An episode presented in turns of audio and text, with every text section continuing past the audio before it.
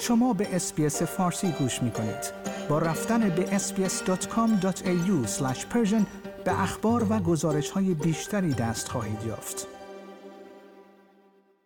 جو بایدن رئیس جمهور ایالات متحده آمریکا روز گذشته چهارشنبه 25 اکتبر به علی خامنه ای رهبر جمهوری اسلامی هشدار داد که اگر ایران یا نیروهای نیابتی آن به نیروهای آمریکایی مستقر در خاورمیانه حمله کنند ایالات متحده پاسخ خواهد داد. آقای بایدن در کنفرانس خبری مشترک با انتونی البنیزی نخست وزیر استرالیا در کاخ سفید گفت هشدار من به آیت الله این بود که اگر به اقدام علیه این نیروها ادامه دهند ما پاسخ خواهیم داد و او باید آماده باشد. این اظهارات پس از چند حمله به نیروها و تأسیسات نظامی آمریکایی در خاورمیانه از زمان آغاز جنگ بین اسرائیل و گروه شبه نظامی فلسطینی حماس که مدت هاست از تهران حمایت مالی و لوجستیکی دریافت کرده است بیان می شود.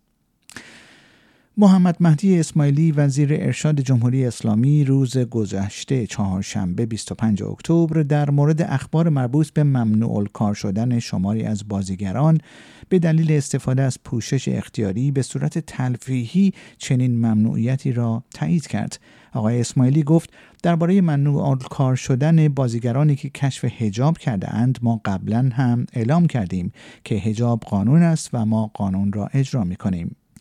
پیش از این حبیب ایلبگی معاون نظارت و ارزشیابی سازمان سینمایی نیز در روز سهشنبه از ممنوع کاری بازیگران زن مخالف حجاب اجباری مورد نظر جمهوری اسلامی خبر داده و اعلام کرده بود این بازیگران دیگر در فیلم تازه‌ای بازی نخواهند کرد.